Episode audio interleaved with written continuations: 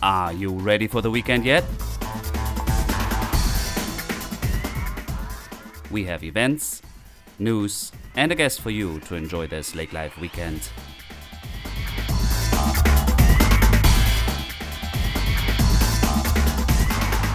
Hello and welcome to another episode of Lake Life Weekend Podcast. I'm Dirk, I'm your host, and we are approaching weekend 20. I hope you enjoyed a good fishing opener and had brought your boat out or just fished. I saw many, many people on the road while we were doing a road trip here to Inspiration Peak, in fact. Oscar and I took the car and we went to Wadena, had uh, lunch at Oma's Bread past Saturday, and we checked out uh, the new brewery in Wadena. Um, we interviewed Brett uh, last year, who was involved here at Disgruntled in Perham and now is um, involved in drastic measures in Wadena. So that's a place you may want to check out. And Inspiration Peak was a really pretty hike, also. Um, as you know, we do a lot of road trips. That was one of it. Um, there's more to come. We are also working on our new magazine, which is going into print in a couple of weeks. We are very excited with more destinations and road trips available. If you are seeking, looking for events in the area, you know you can go to lakelifeweekend.com to find the, the latest and greatest. So thank you very much for using this and thank you for tuning in. I don't want to keep this much longer for our interview with Becky Mitchell from the Becker County Museum. And as you know, I really enjoy the arts, and um, for rainy days or any day, it's good to go to a museum. And we learned about the relevance of preserving our history, of course. And actually, in 1882, I think it was, um, the people of Becker County decided to preserve history, and they made a smart move. I find, uh, we all find, and we have treasures hidden in those um, rooms.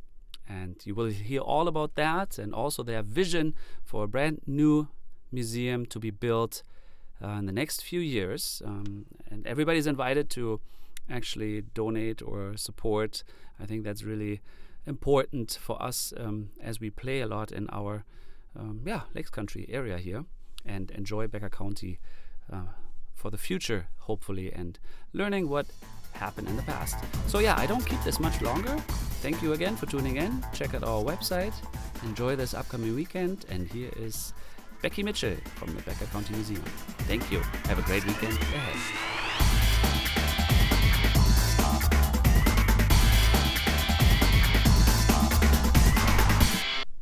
Welcome to our interview part. Uh, I'm here with Becky Mitchell. Hi, Becky. Hi. Thank you for coming. Um, we were here to talk about the Becker County Museum. You are the executive director there.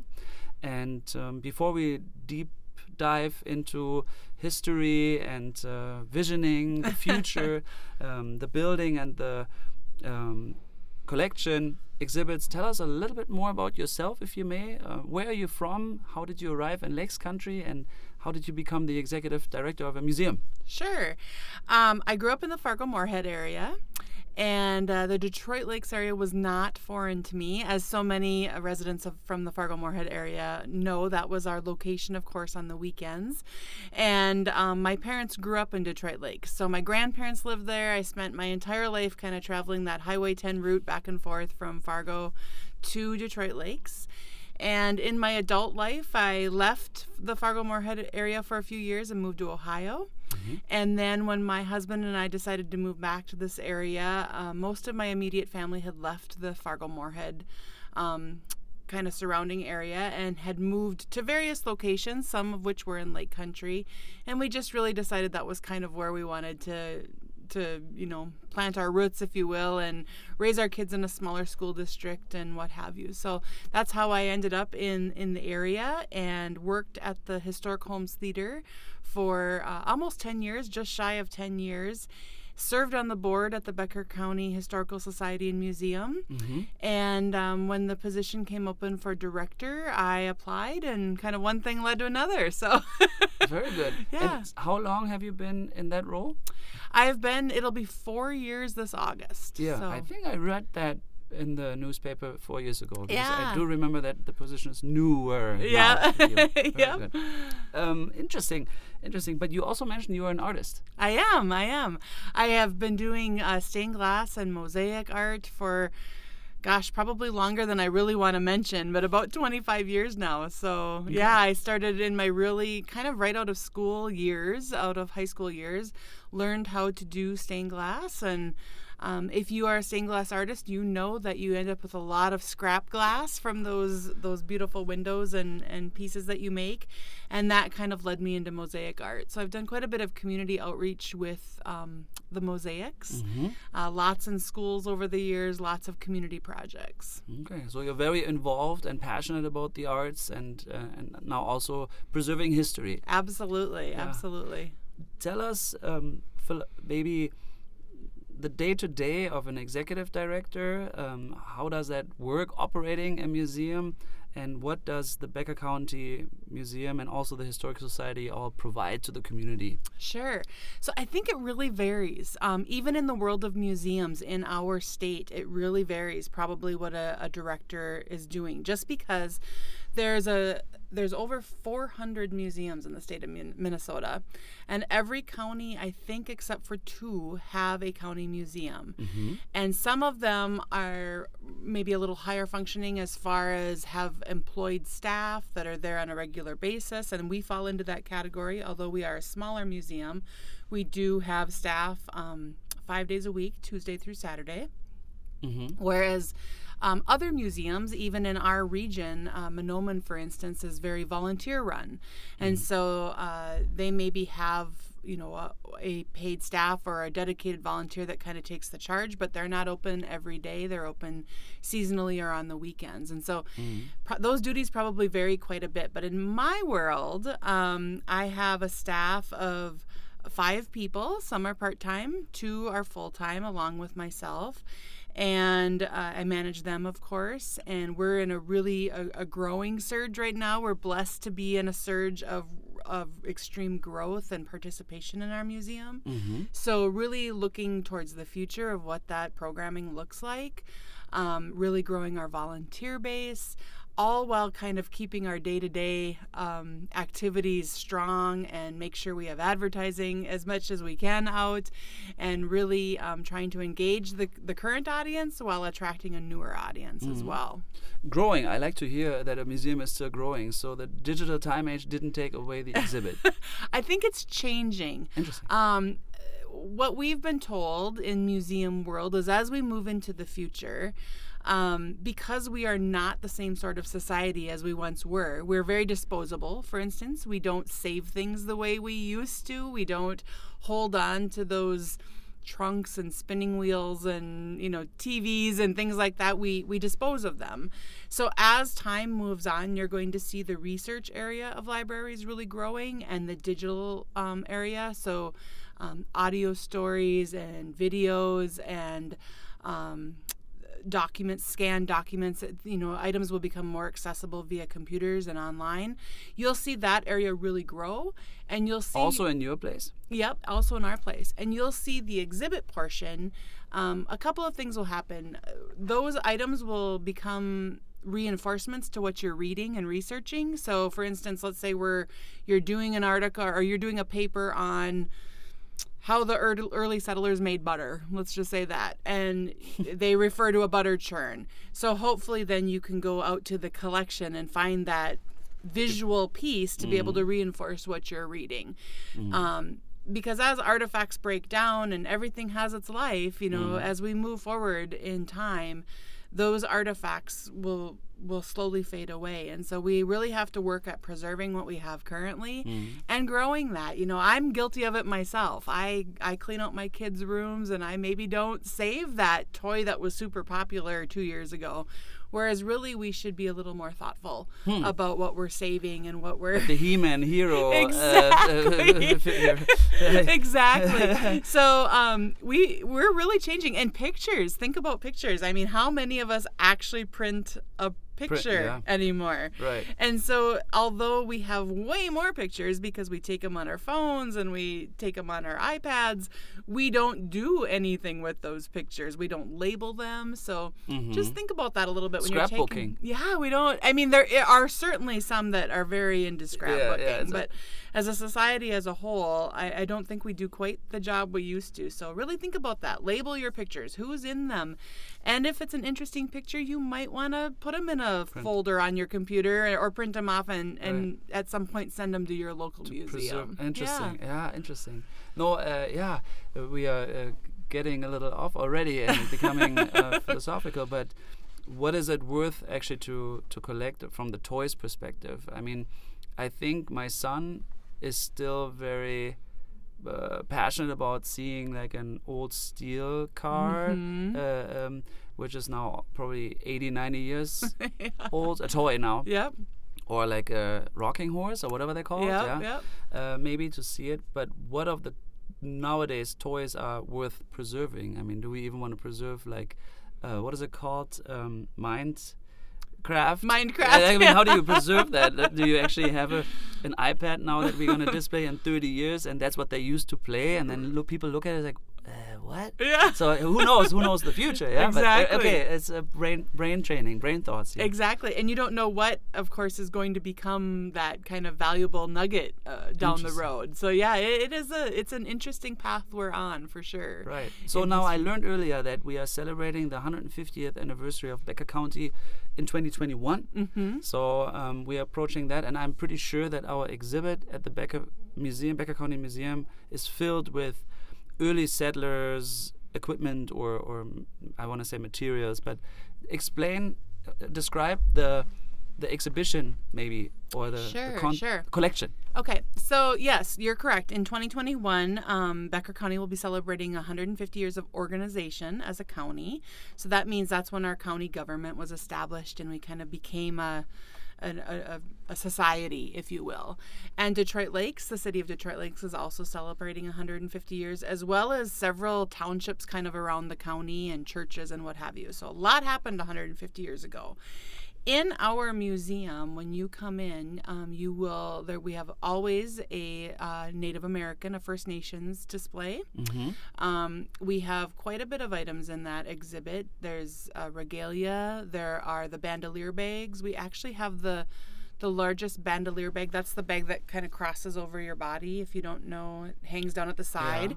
Um, we have the largest collection in the state of That's a. Native American bag uh, design. Yep, Native American invention? bag. Yep. Um, lots of beadwork, birch bark. We have a couple birch bark canoes actually. So very nice uh, a display of Native American items. We also have a meteorite that is the largest meteorite in a private collection in the state. So that's a little interesting tidbit. Okay. That what is a meteorite? Is it a- meteorite is fell a from the sky. Yeah, Oh, yeah, yeah. fell from the sky, landed in a, Ah, meteorite. Yeah, yeah. yeah, meteorite. and it's it weighs about 100 pounds, so it's actually a quite substantial meteorite. Um, th- I've been told, I don't know this for fact, that the next largest fits in the palm of your hand and is at the University of Minnesota. So How small is it? the one at the U of M, I've Yeah, been told, it's fits small? fits in your hand. Yeah. It's, but it's heavy. Well, it's yeah, I don't know. Ours is big. Ours is about the size of a, like a bag of dog food and weighs about a Wow. 100 pounds. Okay. And what's interesting about that meteorite is I look at that and if I stumbled across that in my field, I'm not sure that I would think it was anything different than a rock. So it's interesting how somebody had enough knowledge Right. to have that tested. It fell in Becker County. Yeah. yeah. When? Um, back in the, I want to say back in the 50s, 40s, somewhere like that. Oh, so, wow. yeah. Um, we have a, a taxidermy display. We have a display on logging. The the east part of our county, the Frazee area, was heavy logging area, so there's that display.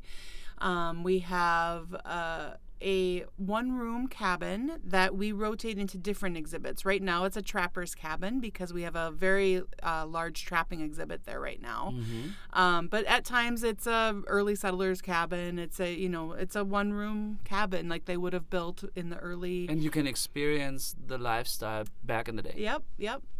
Um, there is uh, the first post office in Becker County is on Really? display. We have a very, very extensive military collection. um, a very extensive rifle collection. Um, there's down in our lower level we have the the we dub it the world's smallest gas station there was a gas station kind of in detroit lakes if you know where the depot is and the greystone right in the middle of highway 10 in that location there was a little tiny itty bitty i mean basically one person can fit inside gas station. So there's a really neat story behind that.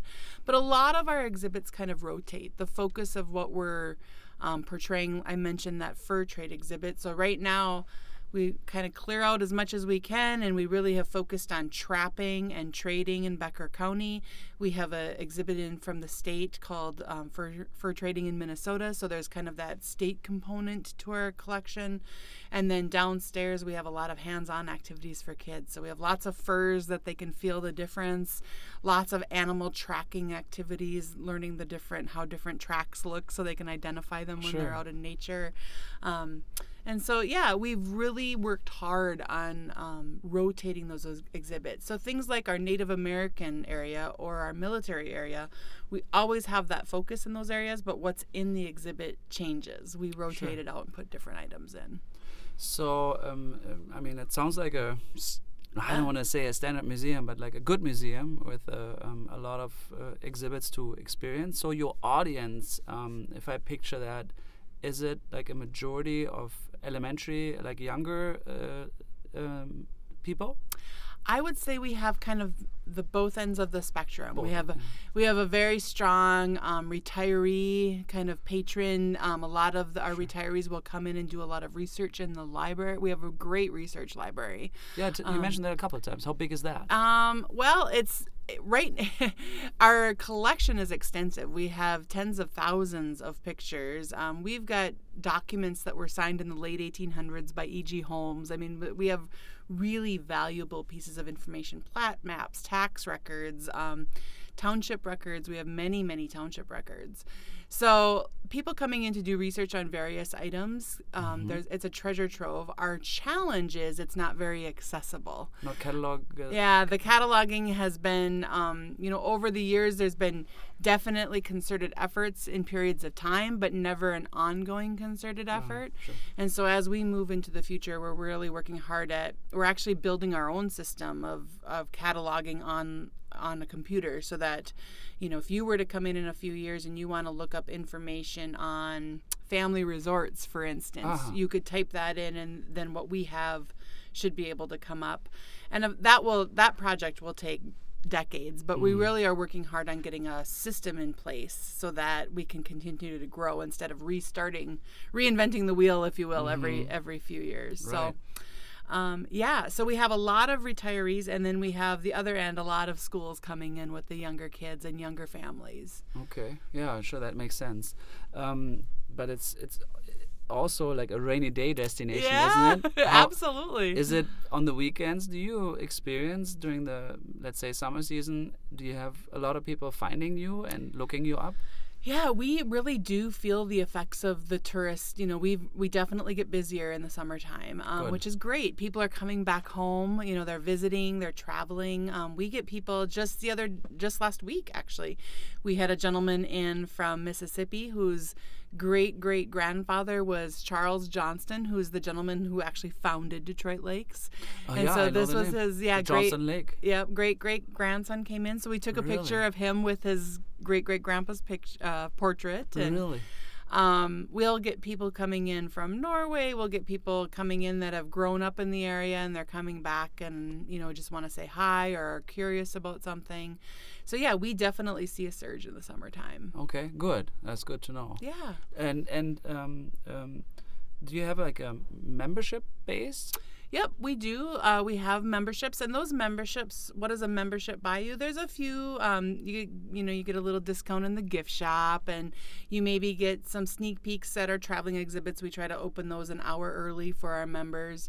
Um, on their opening day, but really what you're getting is the knowledge that that's really what keeps us open day Right. to day, and it's really what fulfills the mission of preserving um, the past and uh, connecting to today, so we can explore the future. Yeah, So, no, yeah. I, I think it's very relevant. Um, how how many re, um, revolving exhibits? Like you mentioned, that they change? Do you have like uh, one every other month? Is it six openings a year uh, program? Yeah, so if we're talking just our collection and what we have on display, we rotate something every month. Something changes every month Oh, in the museum.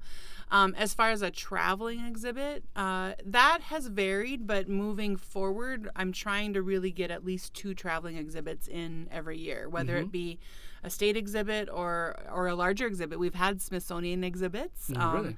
and I'm really talking a lot with the Smithsonian about 2021 and that celebratory year, um, hoping to get a larger exhibit in that year. Oh, so yeah. there's always always something new. How many galleries? I mean, I've been there once, uh, um, which is uh, too little. Mm-hmm. Yeah. but I know there was an upstairs. Um, you mentioned a downstairs. Do you have an additional room for the traveling exhibits? How how, how is that? How much square foot? How big is it? Mm. yeah, they they get um, kind of dispersed with our regular exhibit area. Okay. Um, so you know, in the aisles or up, we do have kind of an event area. We call it. We're located in an old church. Right. So that pulpit area up front, we do a lot of. For instance, today we have a brown bag lunch. The second Wednesday of the month, we always have a brown bag lunch, and I know you mentioned you had come to one of those. Yes. Um, but that is an area we will put things on display as well. So we kind of intermix it a little bit. Really, what we try to do is whatever the traveling exhibit we're bringing in, we try to relate it to Becker County Yeah. as much as we can. So, Okay. how can we switch out our exhibits and display items from Becker County that, you know, reinforce what whatever that exhibit is. So for instance, right now it's the fur trading exhibit. Mm-hmm. How did the fur trade and how did trapping affect Becker County? So we mm-hmm. try to tell the Becker County side of the story. Oh yeah. Oh, interesting. So it's worth to attend regularly. Yeah, because If you are a local resident, you always learn something Yep, new. yep, yeah. In the fall, we have an exhibit coming in called "Electrifying Minnesota." Uh huh. So that's the story of how electricity came into the state of Minnesota.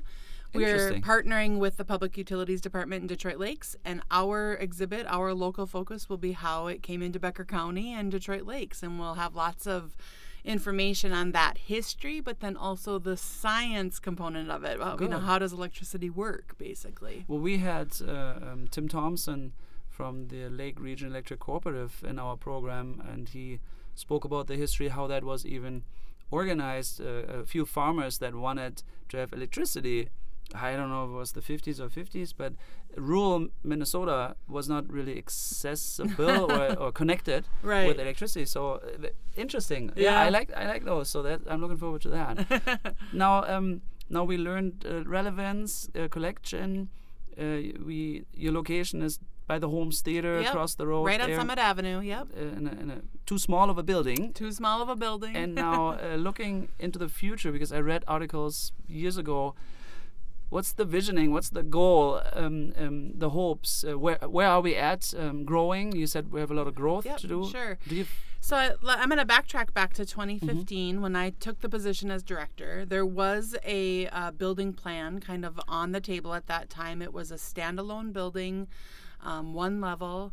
Uh, right adjacent to the home theater, but not connected. Yeah. And um, there, it was a little over a three million dollar campaign, and there was about a million and a half dollars left to raise. yeah And I, I kind of thought, well, I have a lot of connections. I think I can probably, you know, with some time, I can make this happen. And I went out and started meeting with people. And what I found was uh, people just didn't really have a connection with our museum. It wasn't that they didn't support it, it was that they didn't feel that connection. And there's if if you know anything about this region, it's very philanthropic. There's a lot of giving in this region, and True. there's always projects. You know, at that time there was the mountain had Yeah. just happened, um, so people were involved in those pledges. There was the Boys and Girls Club, similar to us, had been working for many years towards a project. Um, you know, the Crisis Center had not it had not been very many years since that had gone up. right And so people just, um, the general public, just i as a whole, there wasn't the same connection to the Becker County Museum as there was to some of those other entities. sure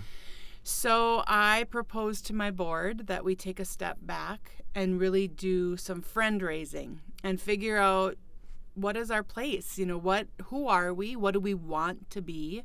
Um, and what does this region want need from us as a, as a historical society and a museum So that launched us on a visioning process. I uh, pulled in a gentleman from the State Historical Society to kind of facilitate that visioning process. Mm-hmm. We looked really hard at what other museums were doing around the state, uh, you know, what was working and what wasn't working. Mm-hmm. And I was sitting at a county commissioner meeting one day. I was uh, waiting to present to our commissioners, and the county seal behind their head says Becker County. And then around that, it has agriculture, uh, industry, tourism, and forestry. And I thought, of those, everything but tourism, and you could maybe even stretch some tourism, has a science component to it. And so I called our our, our uh, representative at the state and I said, "What do you think of adding a science component to our vision?" And uh, he said, "Let me think about it." He was actually on his way to Detroit Lakes to do one of our visioning sessions, and he got here and he said, "I think that's a genius idea. I think it's great." He said, "I don't think in every county it would work, but I see where you're going with this." So we presented it to the board and we did a little more brainstorming on what that would look like. Um, the intent is not to take away from our history, but really to uh, enhance the story we're trying to tell. So, for instance, um, you know, industries in Becker County, if you start thinking BTD, SJE Rhombus, um, team, all of those industries have seen tremendous growth and evolution as time has gone on. And two of them are using robots, for instance, every single day in their manufacturing. Uh-huh. So we've started to offer robotics camps. You know, that's a need that we're seeing and a desire uh, in our youth. So let's offer these camps and help maybe spark that interest. So someday when they're an adult, maybe that'll carry them through to help support our industry. Um, so we had not all of our board members were sold on the idea by any means.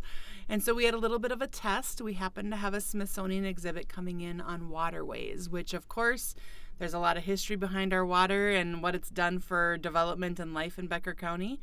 But it's also very scientific. Sure. you know, I know some of your other guests have talked about the science with water and Yeah. what have you. And so we cleared out our lower level. We took as many of the artifacts and exhibits out as we could, and we really worked on partnerships with the DNR, US, US Fish and Wildlife, Tamarac, um, just all those natural resources that you can think of, Becker County Soil and Water. And we put hands on learning down there, activities to really engage our youth. And in that six weeks that that exhibit was there, we had more people in our doors than we've had in entire years before that. No kidding. So it really, and it also gave us the opportunity to get right up close with those teachers and say, why now? You know, you, some, we do, we always had classes doing tours in our museum, but this was a definite surge of classes. So why now? What brought you now? And the reason was the science. In our schools, um, history is not a core subject anymore. It's science, math, and reading, which are great subjects, but it's hard to find a connection with a history museum with that. It's unfortunate, but yeah, the, I think the picture is still this dusty old exactly. and boring. Exactly. Who wants to memorize numbers? so you're actually you really um, were very contemporary, and and able to connect to the present, cross-selling the history and making actually giving access again to the relevance of our past, exactly. but but being able to to preserve and and keep telling the story and and the pride because what people maybe also forget in my opinion is we're very proud of what we have achieved but we we can and should and we are most likely always proud of what where we're coming from exactly. so we like we we we should memorize or remember or or point out maybe how long it took or whatever path we had to take to arrive where we are today. Like a Detroit Lakes and a Becker County is thriving in a way. Well, we have a shortage of everything. Like we are so good that we need people and whatnot. But yeah, we we should always remember like, hey, that it's we have done that in this short of a time or so i mean in history like my point is a museum and history is relevant i mean we cannot just like live in today we should we need that story of the past to learn for tomorrow, how we can grow for tomorrow. Yeah. Mhm. So, um, it, yeah, the science component, you know, the funding is is a little bit more available. It's always a struggle with funding in schools for field trips, but but they can relate it back a little bit more um, legitimately for a science field trip. But when they come for that science field trip, they're getting that history museum. Yeah. You know, they're getting both. Yeah. They're they're they're getting more than what they anticipated, basically. And so, um, yeah, that then brought us to a situation with okay, we've really grown our audience. We're seeing a surge not only in our youth participating in our programming, but their parents and their grandparents. You know, we're seeing a great surge in people really utilizing our facility. Can you already realize, like you, Yeah. you jumped membership numbers, uh, attendance numbers? So Oh, yeah. those little four years Yep. made such a difference. Yeah, and actually, we added on um, in that four years. We've added on one full time staff. You know, we went from just a few, pe- just two people basically running the museum to we have another full time staff person and two part time staff persons. Wow. So we've been able to grow from that perspective. We had to because we wouldn't be able to continue that high Right. level of programming without it. Um, so Wow. um, that brought us then back to our facility. Our facility is falling apart, basically. We're in an old church, and it is um, the cost to fix some of the issues structurally in our facility outweigh what it would be just to build something new Right. and that was you know really that's the ultimate goal is getting our collection whether it be paper or a science item or an artifact in a in an environment where it can have the longest life possible where we can have it available for us to learn from for many years to come. Mm-hmm. and right now we are it's raining today. We we have many leaks in our building. Um, it we've lost documents. We've we've lost newspapers due to mold. I mean it's it's really a a state of kind of emergency. Oh. um, we were you know from a use usability standpoint we're not handicap accessible right now which is a struggle. Um, we are it's not efficient. Um, the the biggest harm to artifacts as far as a temperature controlled environment they're kind of like humans. They, they don't like sudden warm-ups or sudden cool downs Sure. but it's not so much temperature it's the humidity. You really have to mm-hmm. control that humidity and we can't control that effectively where we are. So we went back to that plan that that building that was one story and it was a lovely plan nothing wrong with it. But if we were going to grow in these other areas in that science component and that hands-on children's component we needed a larger facility so I pulled together um, the community center, our neighbors, community center and chamber, as well as county and city officials, and we really looked at who, what is the best plan for people using the facilities? What's the best plan for our patrons? Um, parking is a huge need on that block. If you've ever been there at you know 5 p.m. or about 8 a.m., there's no parking. um, Sure. Because of, mm. yeah, because the community center is busy, and that's a gr- that's that's a great problem to have, Yeah. honestly. Um, what are some what are some situations within um, if we were to attach within both entities that we could solve together by a new facility? So we've looked at, for instance, uh, the Holmes Theater box office is open from 10 to 2 right now. Well, we're uh, 10 to 2 Monday through Friday. The museum is open 10 to 4 Tuesday through Saturday. So we could share possibly a box office space and allow uh, greater accessibility for ticket purchases to the public, Yeah. as well as having then an extra set of hands in that box office. So you've got museum and Holmes Theater representatives available to help you. So we really looked at some creative ideas, and that brought us to the plan that we have today. Um, will the Holmes Theater and the museum will share that lobby space. We'll have a box office space. We'll have a gift shop space. We revitalized the museum gift shop about two years ago now. It's really brought a lot to our bottom line. Um, we lost our bookstore in town um, a few years ago, and so we feature a lot of local topics of books. Oh, yeah. We feature a lot of local authors in there or regional authors. Um, so that'll be a space that both entities could sell items out of, as well as the fitness facility. Um, there'll be a coffee shop location. Uh, there'll be, of course, our research library will really grow. That component we talked about with the digitization of um, of items within our library will will will move into that facility at least with the start of that Mm-hmm. having occurred.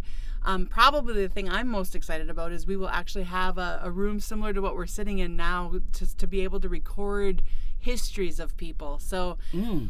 you know, we'll be able to bring in somebody that worked on ice harvest or worked on the railroad and sit down and talk to them about tell me about working on the railroad in the 1940s Mm-hmm. and we'll be able to record those stories we've started to do a little bit of that um, we did that with our with ice harvest uh, a few years ago, and uh, have recorded some of those individuals and have heard back from family members.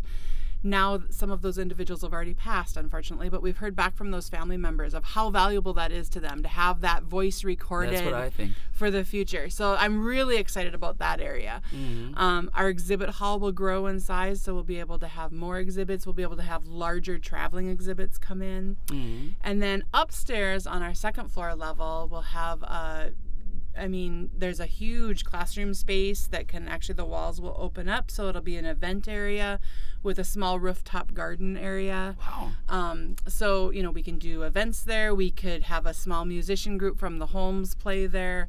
We could have a fitness class from, you know, maybe the fitness side wants to do a yoga class out on that rooftop space. You know, we're really cooperating, I think, is the biggest. Multi-purpose building. Exactly. Um, really working together. Although it will be owned by the museum and the community center still will function as it was, we're really looking at that partnership. Um, and then the hands on science and children's learning center is really going to just bring so much to our region's youth. Um, the possibilities are limitless, really. Right.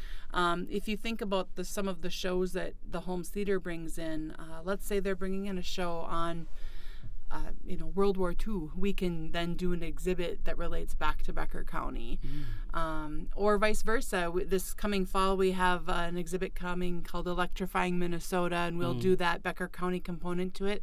Well, maybe the Holmes Theater then has a kids show that features something about electricity. Sure, sure. You know, Yeah, so no, I like that. really working together as partners and neighbors, and really, in the end, enriching the lives in Becker County. Yeah, really, really, really great. Uh, um, how far are we with the um, uh, realization of that plan? Like, uh, you mentioned 1.5 million was pledged five, four years ago. Are we? How? It sounds a little bit more expensive now. Yeah, just a little Is bit more. Five to ten million. Yeah. Like, what, where are we at with that? Exactly. Good question. So, yep, uh, you know, adding a floor and square footage always increases price. So, we did add the floor. That's cheap. It's cheaper to go up than to go out, of course. Sure. Um, and so the the current facility is at 6.4 million is the price tag.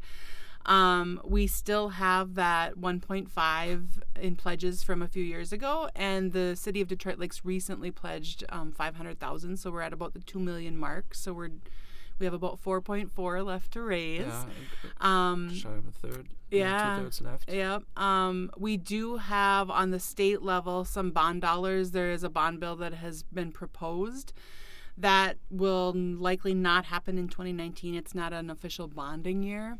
So, um, but hopefully, fingers crossed, it will happen in 2020. If that were to happen, that's worth $3 million. Um, And explain that a bond would be a loan.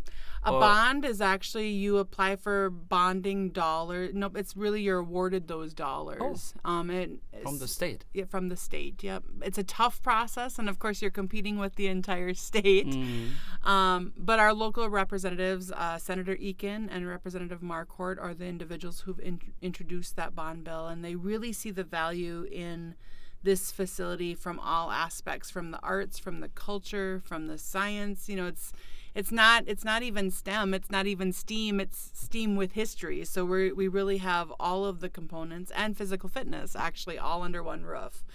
Um, really, the cooperation of two different entities really working together to form one large entity that you know is the best for our community. So. And the hopes are to have that built by 2022, 2023, or We actually have a pretty aggressive timetable, and that goes back to the condition of our building because we've been kind of in this rotation for about a decade of trying to get a new building and, and planning. You know, that planning started about 10, 12 years ago. Um, our building has really depreciated in that time. And so the hope is to break ground in the summer of 20 and be moving in by the fall of 2021.